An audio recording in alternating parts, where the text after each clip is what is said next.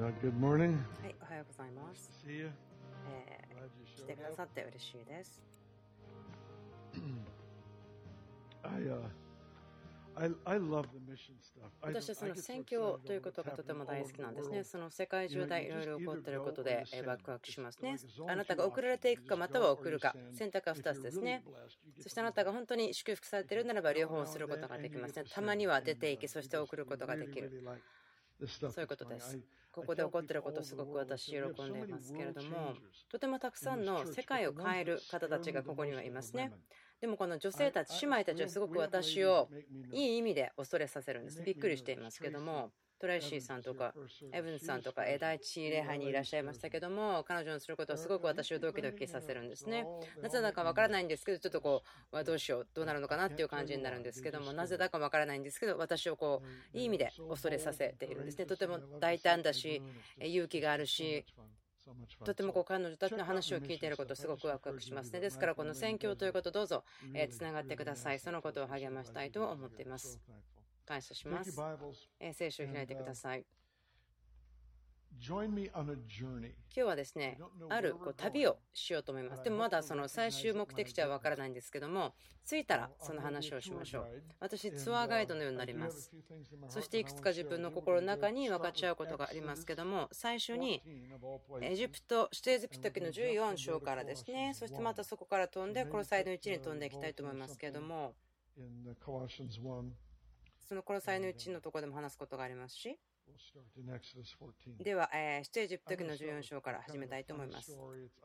少し面白い話からしたいんですね。教えるというより、こういくつかのことをえーイラストレーションしていきたいんですけども、Exodus 14, 出エジプト記14 verse 章、13. Moses えー said to 13 the 節それでモーセはために言った、恐れてはならない、しっかり立って、今日あなた方のために行われる主の救いを見なさい。あなた方は今日見るエジプト人をもはや永遠に見ることはできない。これいい言葉だと思いませんか？どれぐらいの人そう思いますか？ああ、ちょっとなんか皆さんまだ分かってないですね。もう一回読みましょうか？もうこの話を聞いたらですね、あのもう皆さん盛り上がるはずなんですね。すごい良いお知らせですね。教えてはならない。しっかり立って、今日はあなた方のために行われる主の救いを見なさい。あなた方は今日見るエジプト人をもはや永遠に見ることができない。あなたがすごく苦しめられている状況、それはもう永遠になくなりますよ。そういう意味です。I I just needed to update そのえ is all I needed to do. 言葉をですね新しくすれば皆さんが分かったかなと思うんですけどもその約束があると思うんですね。素晴らしいモーセがイスラエルの国に持ってきた素晴らしい言葉だと思いますけれどもこのようなことをですね。えー私たち皆さんそうだと思うんですけどもこのような感覚があると思うんですね。神様が言っていることとして。あなたがそれを何かを言ってベストをしますけどもでそしてパッと後ろ振り返ったらあ80%ぐらいは正しかったんだなと思うこと。分かりますか？それともクリスさん私だけでしょうか？えークリスさんと私はよくそういうことがあるんですね。だから神様からいただいた印象ですね。えーそれを宣言しようとしますね。大体こう後ろ振り返ったらあ80%ぐらい正しかったですね。で残りの20%を神様の恵みでカバーしてもらいましょう。なぜならば私たちは時々何をしているのか分からない時があるんですね。こう言ってます。恐れてはならないしっかり立って今日あなた方のために行われる主の救いを見なさい。あなた方は今日見るエジプト人をもはや永遠に見ることがない。主があなた方のために戦われる。あなた方は黙っていなければならない。良い言葉ですね。15節。主はモーセに仰せられた。なぜあなたは私に向かって叫ぶのか Picture this. いいんですね Moses is giving this モーセ word. は この言葉を語っていますイスラエル中に語っていますねしっかり立ちなさいあなたは主の救いを見ますよ.あなた方のために主が戦いまれます.あなたがしなければならないことはしっかり立つことであると Oh. だけど、モーセは主の方に向いて、ああ、主よ、主よ、神様、あ私が今言ったことが実際に起こればすごいと思いませんか？もうこんなこと見れたらすごいですよね。私が今言ったことに対して、それが見れたらすごいですよねと。で.主は言うんですね。こういうんです。モーセ、なぜあなたは祈ってるの？なぜあなたは私に叫ぶんですか？The disciples experienced that 弟子たちも経験しました more。than once. But 一 one 回だけじゃないと思うんですけども、一回目私が覚えてるのは、彼らがイエス様のところに来て、イエス様を起こし.なぜならば嵐の中で主が寝ていたからです。そして彼らは主を起こすんですね。私たちが死んじゃうのに気にしないんですか？と弟子たちは言うんです、嵐の中で。そこでイエス様立ち上がって海を沈め、そして嵐を沈め、そして弟子たちの方を向き返ってこういうんですね。あなたなんで信仰がないんですか？と主は言われますけども、I always こ thought こで質問があるんですね。自分の信仰がいつも祈りの生活に出てくると思ったんですが、でも弟子たちは何をしていたんでしょうか？イエス様は寝ていました。イエス様を起こしました。イエス様は神様です。会話、神様との会話は何て言いますか？祈りです。わかりますか？私たちが溺れそうなのあなた気にしないんですか？と言って、主は起きて祈りに応えて海を沈め、弟子たちを見て、なぜあなたたち信仰がないんですか？と言うんです。時々私たちは、主が私たちの祈りに、主に答えてもらうと思うんですけど、時々主は私たちを通して答えたいと思っている。わかりますか？モーセに語ります。主が。なぜあなたは私に向かって叫ぶのか。イスラエル人に前進するように言えと言っていますね。少し意味が違うの分かりますかしっかり立ちなさいということと前進しなさいということ違いがありますよね。この理解がしっかりした方がいいと思うんです、ね。神様の救いは来るんだけど静かに立っているだけではないですよということでしょう。シーズンとか時間というものがありますね。主が現れてくださってもう全部やってくださってあなたは何もしない。でもある時はあなたが動くまで主が動かれない。そのような時があります。答えというのは神様が前進するかということを見つけ出すということではないですね。私たちがそれをしようとすることが問題です。私たちの人生というのは、そのインストラクション、やり方、説明書の中ではなくて、声の中、見声の中に入っています。あなたが人生の中で持っているものを全部与えなさいということを学んだ後に、その頃に主はあなたに、はい、じゃあ今銀行口座開けてくださいと言いますよね。わかりますか？なぜならば、神様ですからそれ可能なんですね。神様の関心というのは、私が自分のポケットの中、また銀行にどれだけ持ってるんではない。それはポイントではないですね。ポイントは、自分が神様に従えるかどうかなんです。私たちの人生というのは御声の中にあります。規則やルールの中ではありません。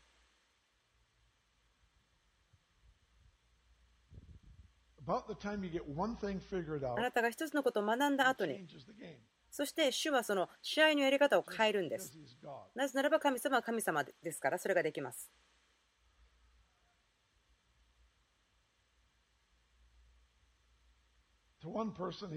ある方には主はこう言いますね。あなたはテレビを持ってはならないですよ。そしてご近所の良いクリスチャンの人たちは5つもテレビがある。私たちは考えたいんですね。自分たちで何かその適切で合法的なやり方を見つけたいんですね。計算して出したいんじゃあ、持っていいならばいくつ持っていいですかと言いたくなるんですけども、でも神様は急にパッと変わります。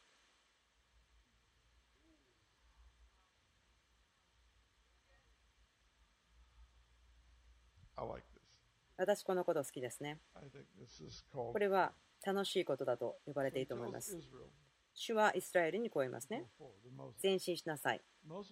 モーセに言うんですね。そしてモーセはこう言います。そして立ち上がって海が分けられて勝利の中を歩いていった。そしてそれは普通ではない経験をすることがたくさんありますね。ポイントというのは、これは私たちがどのようにしてあの輪ゴムのようなゴムのような伸びる神学というような言い方をしたいと思うんですけれどもしっかりこれ聞いて考えていただきたいんですね。きっとまあ私が言うことが Facebook で書かれたりあの Twitter で言われたりすると思うんですね。もうすでになんかそのことされてるらしいですけど。注意深く聞いてください。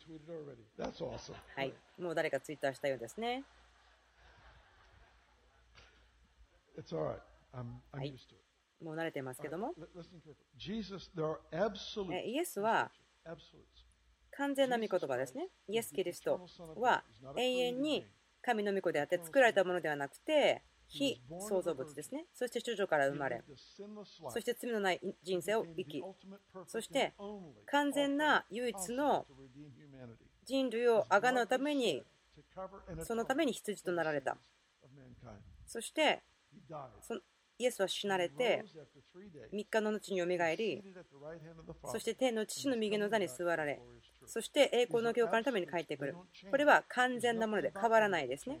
変わるものは何もありません。でもここにある課題は、私たちがこの人生の中でその祈りとか断食とか関係とかいろんなことありますよね。たくさんあると思うんですけども、考えることできると思うんです。私たちがクリスチャンとして歩く時ですね。たくさんあるんですけども、でもそれは伸び縮みがするものなんですね。神様はご自分が言われた御言葉を変化、変えることはないんですけども、私たちの持っている言葉や考えとか、そのラインを変えることをするんですね。神様はですねそれを個人的に、ま楽しんでしてるんじゃないかなと自分は思うんですね。例えば、私がもう断食のことはやったついに学んだと思ったら、主はもう断食しなくていいよというんですね。してはならないというんですね。もう断食のライフスタイル終わったと思ったら、主は断食しなさいというんです。なぜならば、人生は御声の中にあるからです。はっきり分かると思うんですけども、神様が言われたことに従順に従うことに私の人生がある、存在するということです。聖書は言ってますが、あなたは自由視がありますよと。あのなんか皆さんですねトリッククエスチョンが来るかなと思うようなリアクションしてると思うんですけどもごめんなさい。あのもう最初から言っておきますけどもトリッククエスチョンではありませんね。はいトリッククエスチョンではないんですねこれは。聖書言ってますか？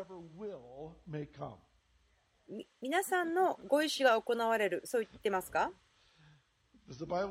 聖書言ってるのはそうですね、自由視があります。そうです。でも、聖書はあなたもすでに定められているとも言ってますか？はい、そうです。ということは不思議なところですよね。なぜならば私たちは大体ですね、えー、一つ聖書に書いてあることを選んで自分はここって決めてそれによって他の人たちを他の体を裁くんですね。測ってしまう。ということはあ自分こっちが好きだからと言ってそこの聖書箇所に対して進学を作ってそれのことによって他の方たちを説明してないか文句を言いたくなってしまう。ということはポイントはこれですね。あなたがとても聞くことができる重要な言葉とありますね。神様が語っていることがあります。それはあなたが定められている。そのことは失敗することができないですね。でもあなたの人生の中でいくつかそういう時があるんですね。神様が語られた言葉が本当にもある言葉、特定の言葉が場所にあなたをしっかりと立たせることができる。そしてあなたが例えば安息ですね、休むことを覚えた。そのすぐ後に主はあなたを働きに送る。なぜでしょうか？神様は混乱しているわけではなくて、あなたを混乱させたいわけではなくて、あなたが安息することを神様の働きの中で安息することを学んだら、あなたを働きに使わします。なぜならば、そうすればあなたの働きというのが、主の働きに土台を置いたことになるからです。大きな違いがありますね。行為のために働くということと、行為から働くということ、とても大きな違いがありますけども、分かっていただきたいと思うんですね。その過去何年かで人々が歩いてきたのを私、いろいろ見るんですけども、人々が一生懸命学びですね、その愛ということの定義を考えて、でその定義によって、その聖書が言っていることをもう一度形作る、何かそのような動きがあったんですね。でも、あなたが持っている愛とか恵みとか、それらの素晴らしい言葉、またその行為であっても、それらのあなたの中に作られた定義が聖書が言っていることをねじ曲げさせてしまうことはできないんですね。わかりますか？ということは、愛の定義を持って、あなたの愛の定義によって、いや、地獄なんてないんですよね。だって神様愛でしょ？ということはできないんですね。聖書の御言葉が愛がどのようなものであるかというあなたの定義を形作らせるべきです。同じ父ですね。ある時はこう来てこう言われますね。うん、私はあなたに十分な恵みを与えています。そしてもうカバーしますあなた今日ここに立ってるだけでいいですよ。で次の時はこう言いますね。恵みはあります。でもあなたが動かなかったら私も動きませんよということありますね。その両方なんですけれども、両方は正しいんです。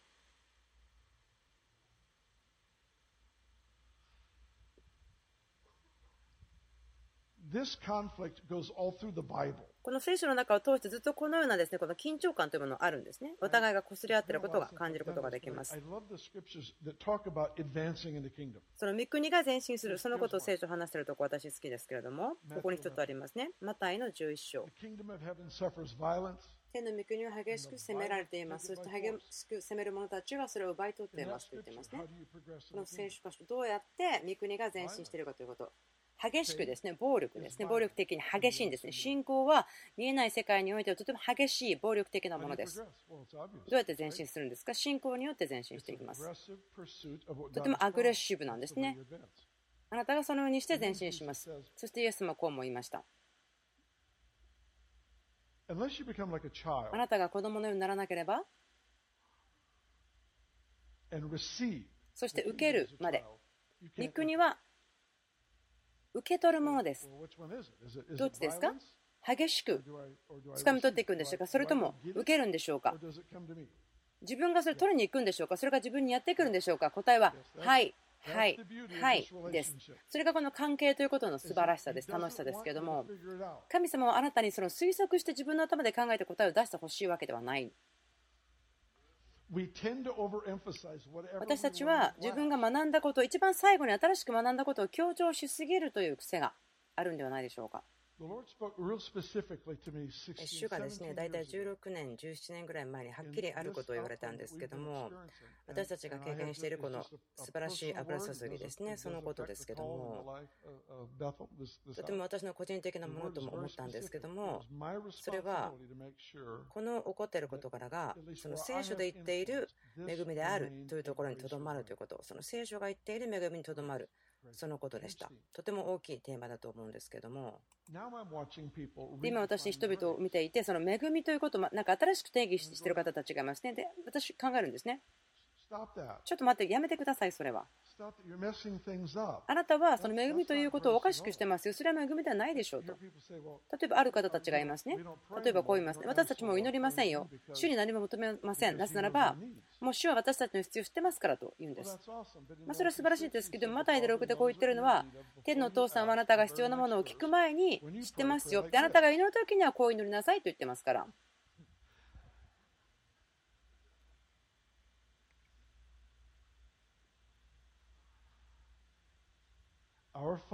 私たちの天の父よ皆が崇められますように、御国が来ますように、御心が天で行われているように地でも行われていますように、そして今日の糧をください。言ってますね。それははっきりした祈りですけども、私たちも必要してますよということ。重要です。なぜならば私たちの口が神様の目的を語るということ。私たちが神様を納得させて分かってあげるよじゃなくても道路者なんですけども神様が私たちが道路者としてこの地の上で働いていくそのことを見たいと願っていると思います。ですから主が聖書箇所を通していろいろ置いていることがあります。それは興味深いですね。まるでそのコントラディクションしているような感じがするんですけど言ってることが違うような感じがしますけどもでもそれは共に働くんです。この聖書はそのような書き方されています。関係から出てしまったならば、本当にその親密さがなければ知ることができないそのような本ですね。でもすごく残念なことがあるのは、その関係とかその親密さをない人がその聖書を理解していろいろ理解しようとしていろいろ言っているということ。You're not in love because you read it. You're in love because you know Him. 知ってるから愛するんですね。いつもある、常時あるそのエンカウンター経験ですから、自分の状況によってではなくてその関係によってその御言葉が生きてくるんですね。恵みということを今話してますけども、とても大きなことです、私にとっては。恵み立つことはすごく重要ですね。恵みとはこういうものですね。人々がこういうのを聞いていますね。もうもう祈りませんよとか、断食しませんよとかなれば、イエス様が断食して、もうイエス様全部全てのことを成し遂げられました。本当です、イエス様全部終わりました。完了されました。でも、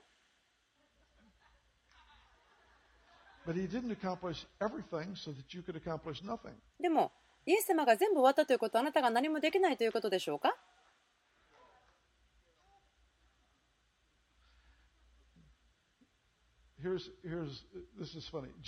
面白いと思うんですけども、イエス様、こう言いますよね。あなたは？殺人を犯してはならないと言いましょう。言ってるでしょう。でも、そうです。でも私はこう言いましょう。他の人の名前を悪く言ってはならないと。これでイエス様は恵みを語っているんです。じゃあちょっと私自分の立つ場所を変えましょうか。私たちはその、えー、立法によって縛られているのではなくて恵みの下にいますよと言ってますね。私もちろんそれを喜んでいます。その恵みとは何でしょうか？でも。イエス様はこう言いますね。あなたは寛容化してはならないと言いますが、私はその女性のことを、えー、情欲を持って見てはならないというふうに言いましょう。恵みです。恵みというのは立法よりもですね、もっと実は難しいんです。すいません、あなたが落胆するの申し訳ないと思いますが、でも、良いお知らせがあるんです。本当に良いお知らせなんですけど、恵みって何でしょうか？恵みというのはよく言われてるんですけども、えー、自分が稼ぐことができないけど与えられる行為というふうに言いますけども、私自分の人生の中でもその恵みってどんなに見えるかということですね。エペソのところ、自分がすごく好きなところです。恵みこう言ってますね。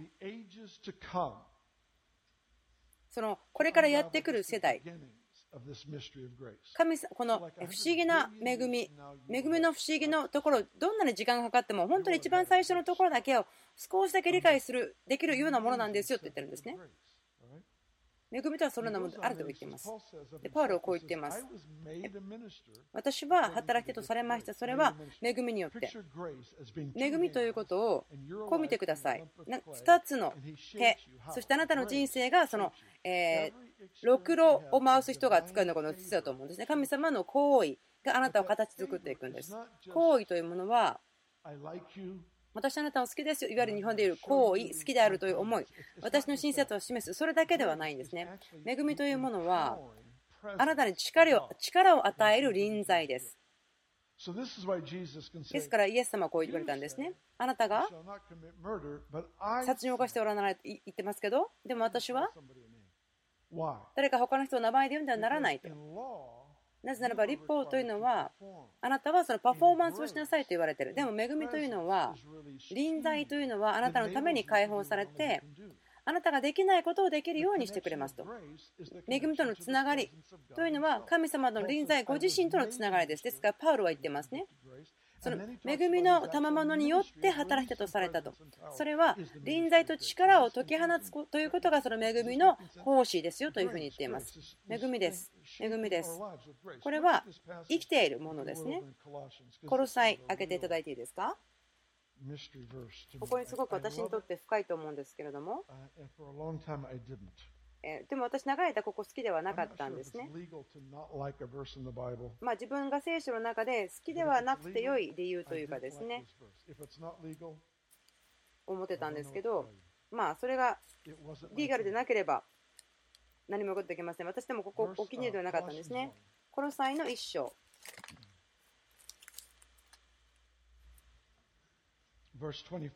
24節ですから私はあなた方のために受ける苦しみを喜ぶとしています。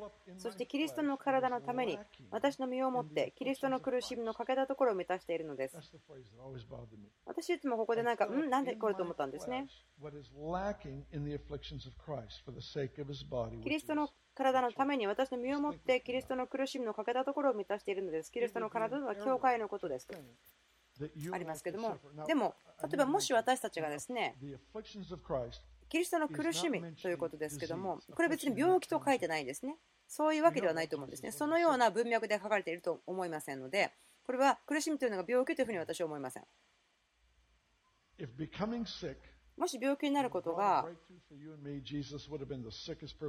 私とあなたの人生の中に打ち破りをもたらすならばイエス様ご自身が世界で一番病気の人になったことでしょう。でもそうじゃなかった。私の身をもってキリストの苦しみのかけたところを満たすと言ってますけどもでもこう思ってはならないと思うんですねその迫害とかによって私たちが苦しむことまたはその反対とか、えー、迫害とか、またはその体が実際的に痛むこと、それが何か人類の贖いのために何か足すことができる、そう思うべきではないと思うんですね。贖いとは全く私たちはそういうところでは働くところがないんです。今、こう人々が考えていることでちょっと自分が心配すると思うことがあるんですね。何かイエス様が地獄に行って苦しんだというふうに。でもそうであるならば、死と地は私たちを自由にするのに十分ではないということになりますから。確かに低いところに行きましたけどでもそれはそこで捕まっているえ立法によって捕まっているその囚われ人たちを自由にするために行かれたわけですから。行った行った地獄に行きましたけどもでも血が流されてそこでその解放を宣言しましたけれどもということです。アーメンですからあなたと私がする苦しみで誰かをあがなうことはないんですね。自分自身の体、私の身を持ってとパウロは言ってますけども、キリストの苦しみの欠けたところを満たすと言ってます。何でしょうか？ここがパウロが他のところでも言ってその苦しみとの交わり苦しみを経験するというふうに言ってましたけども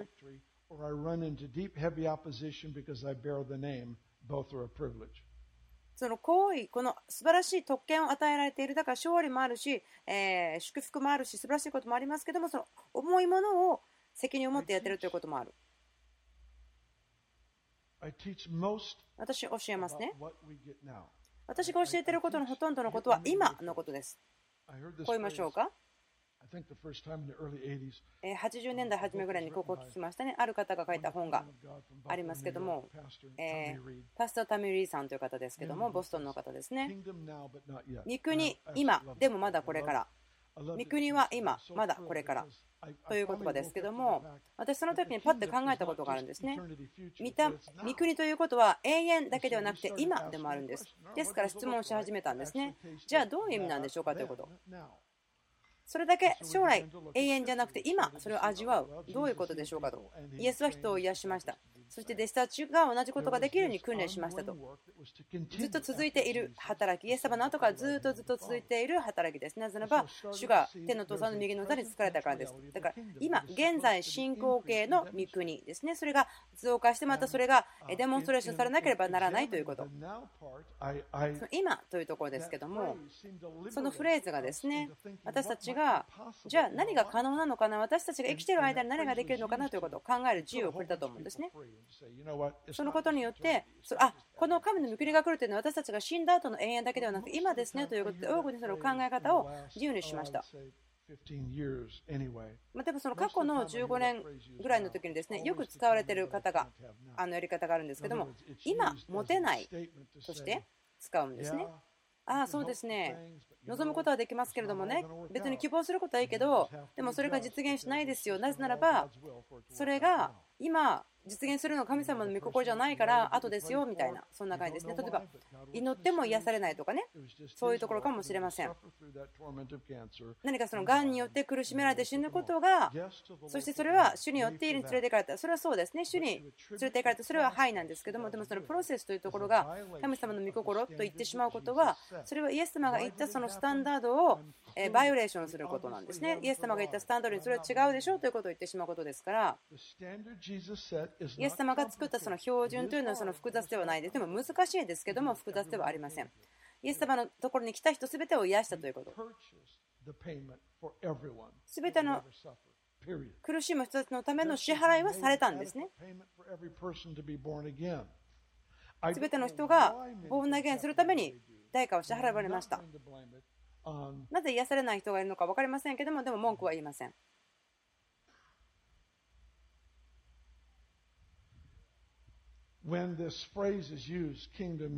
この御国は今ですけど、まだですよというふうに使われていますけど、今私たちが持てないというようなもの、何かそのようなことをしょうがないよねというような感じで使われていることが多いと思うんです。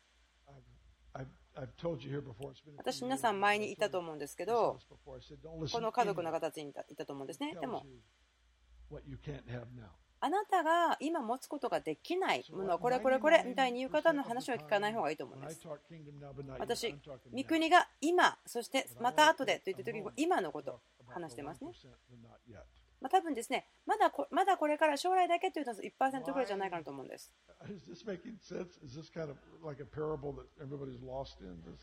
何か皆さんがこの話の中でちょっと迷子になってしまった例え話みたいな感じするかもしれませんけども、あのあなんかなんかそれっぽいことを言ってるけどよく分からないと皆さん思ってるかもしれません。イエスはその人々が困惑することもですね、まあ、楽しむような、そのような方だったと思われます。私を困惑させることはよくあります。弟子たちにこう言いましたね。あの自分のボキャブラリーで話していますけれども、そのお金の話ですね。お金あなたを持ちすぎたらお金あなたを殺しますよ。その針の穴を通っていくのはラクダの方がお金持ちの人よりも簡単ですよとイエス様は言いました。でその後続けるんですね。あなたがお金に対して誠実であるならば、もっともっとあなたに100倍とかお金あげますよと。あなたを殺しますよ、殺してしまいますよといったものではあるけれども、100倍与えますよと言ってるんです。でもそれを聞いたとき、いや、でもそのお金というものが私を殺してしまうならば、自分それ欲しいかどうかわからないと言うんですけども、でもイエス様はこういうんですね、ユニークですね。100倍あげますよ。でもそれは迫害とともにですけどねというんです。でもそれがあるということは、天には迫害がないですから、100倍受けますよということも、この地においてのことになりますよね。わかりますか？今のことになるんです。まあ、危険だと思うんですけども、あなたの信仰があるならば100倍のものをあげますよ。でもそれは迫害とともにですよと。それが私たちを正直にするんです。ここに良いものがある。その将来しか得ることができない1%ですけども、私たちの決断、人生の中で作る決断ですけども、それはとても大事だと思うんですね。それは永遠のことを影響します。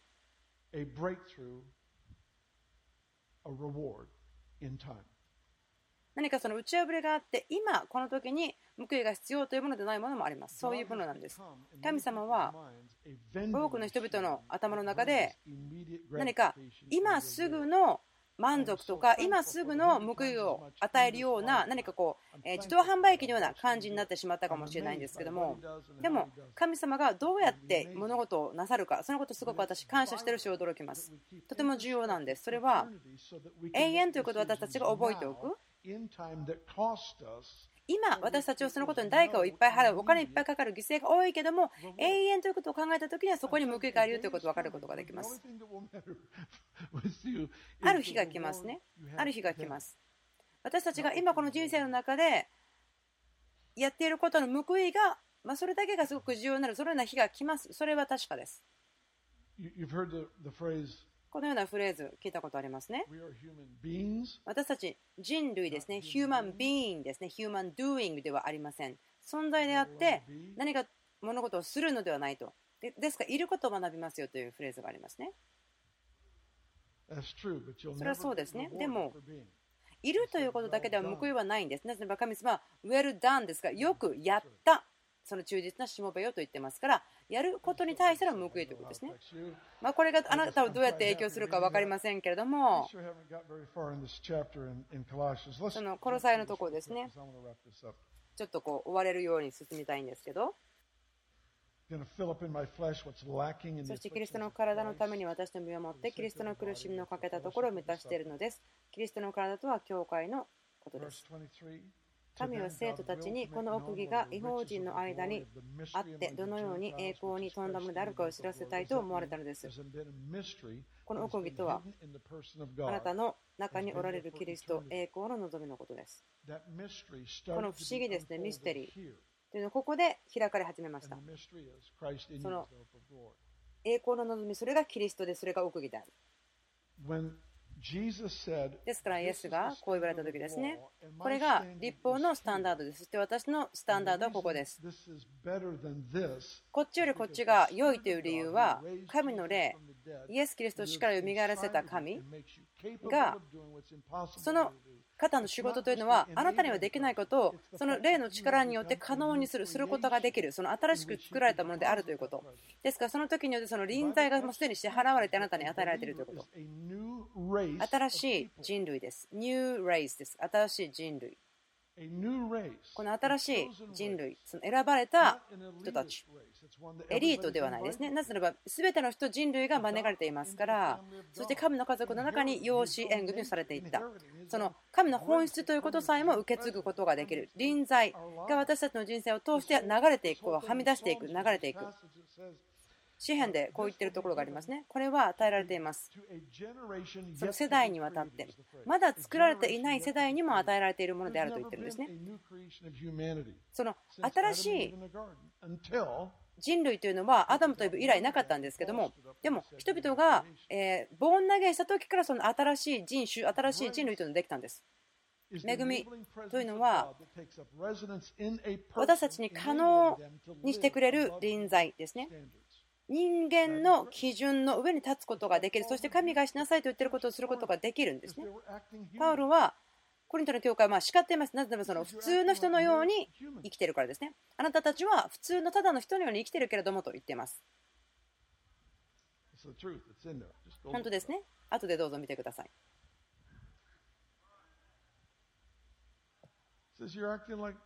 あなた方は？ただの人類のように生きていますけども、そんな行いをしていますねと。神の霊がないものであってもそれはできますよと言ってますね。でも、恵みがあります。あなたの標準は違うものですよ。厳しい裁きの基準ではなくて、その可能にされたというその基準です。クリスさんが良いお仕事をしてくれましたけども、その思い出されることですね。私たちが恵みで救われた罪人だけではなくて、そのアイデンティティではない、それは過去ですね。でも今ではないんです。聖書は私たちに教えてます。はっきりと私たちは生徒であると、セインツです。キリストの似姿で作られた、そして臨在で満たされているものであると言っています。ですから神様は何かもっと違うことを期待しています。思いが古いパターンに閉じ込められていてしまっているかもしれないけども、でも違うものなんですね。古いパターンのものではないんです。ですから言ってるんですね、重要性ですね。新しくされた思い、それは信仰のライフスタイルを前進させることができる。新しくされた思いというのが信仰のライフスタイルを実現することができる。こう言ってますね。私たちはこのキリストを述べ伝え、知恵を伝えてあらゆる人を戒め、あらゆる人を教えています。それは全ての人をキリストにある聖人として立たせるためです。パウロが言ったことを聞きましたか？ある方たちに言ってますね。パウロが責任を持っている人たちに言うんですね。このキリストを完全に述べ伝えることですよ、表すことですよと言っている。まあ、ちょっと2つですね、恐れてる、恐れる感じがありますね。そのリーダーシップに対する神様が与えている責任ということですね。気をつけないといけないと思いますね。私、それで、ああ、ちょっと緊張すると思いますけども、リーダーシップという方たちは、えー、キリストを完全に表すということですね。その責任があります。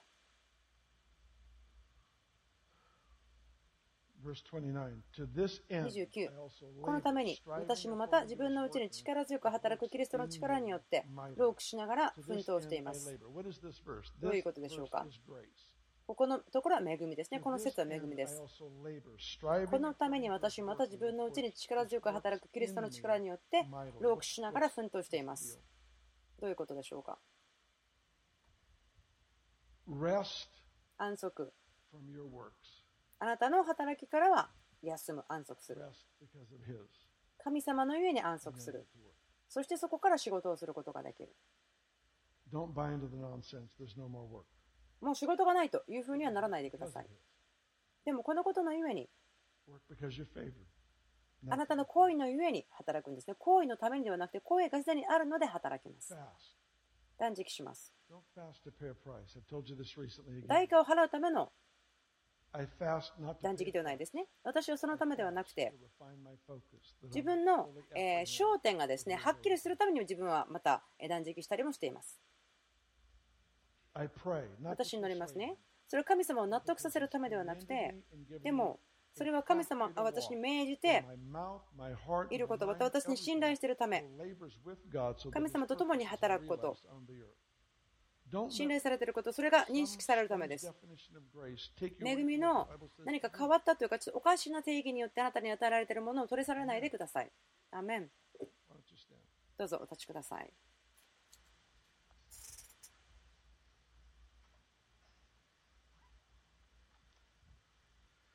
I was uh, reading through uh, first, second, third John here just recently. 第一、第二ヨハネをですね、最近読んでいたんですけども、shook me a little bit.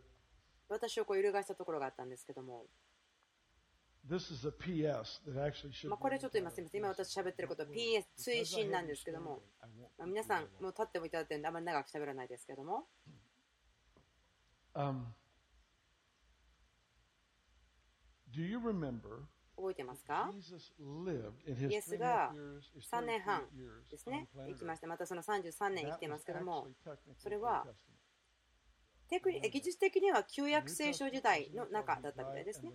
そしてイエス・キリストが死に血が流された時にその新約、新しい契約ができました。ということは、キリストの教えというのは旧約聖書のもの。ですから、ある方たちは、キリストの教えがもう今日のものではないと言ってるかもしれません。そしてそれは危険なことであるし、私は間違っていると思います。私、呼びますね。皆さんが質問してくださったこと、とても嬉しいと思っています。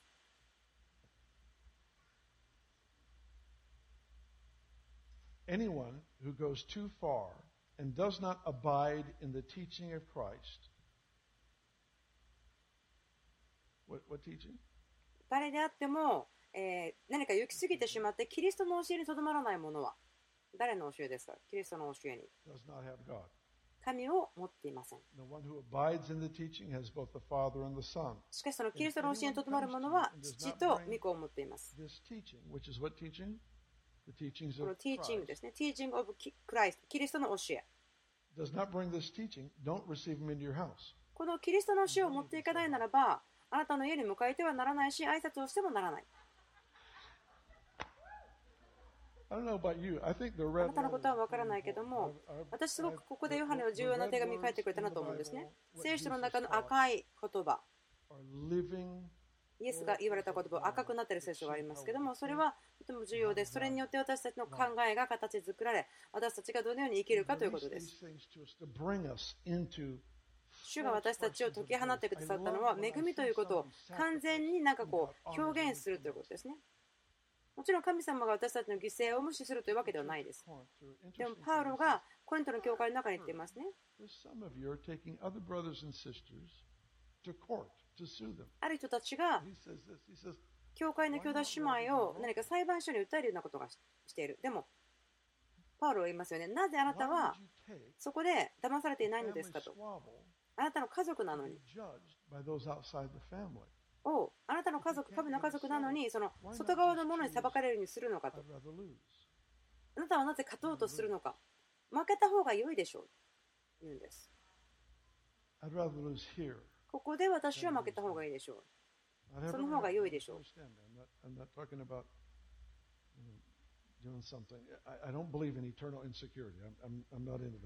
その永遠のインセキュリティとかそういう話をしてるわけではないですね。私それ信じていませんから。私はここで負けての方がいいと思うんですね。そのような決断をするときがあると思います。自分が正しいと分かってるけども、でもそれを証明するということには犠牲が大きくなりすぎてしまうので、じゃあ自分は間違っているというふうに言われておこうと。そんなことをするときがありますよね。はい。イエス様どうぞ助けてください。どうぞ助けてください。